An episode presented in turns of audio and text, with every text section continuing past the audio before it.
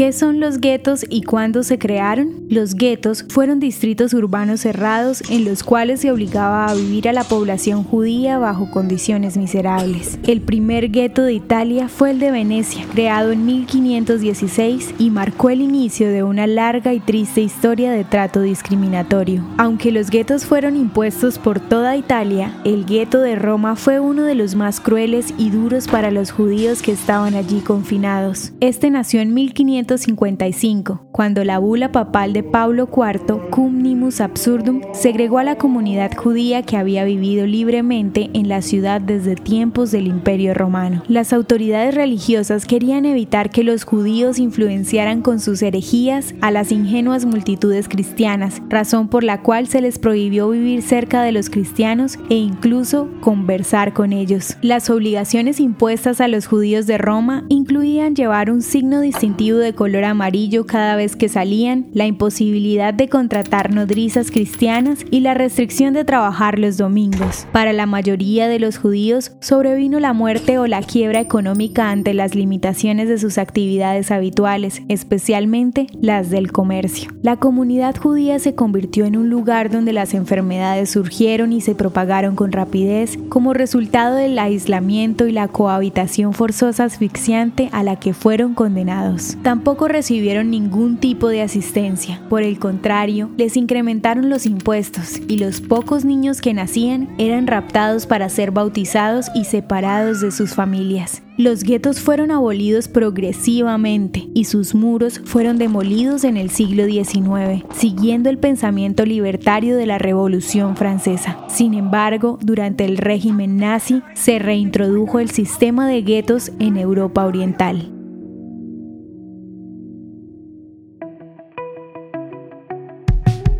Ya lo sabemos, a veces no te salen nuestras audiohistorias y eso no puede suceder. La solución es sencilla. Ve a nuestro perfil y activa la opción de agregar a favorito. Cada vez que publiquemos tú lo sabrás y ni una audiohistoria te perderás. El contenido original de Audiohistorias de Israel fue provisto y realizado por Philos Project.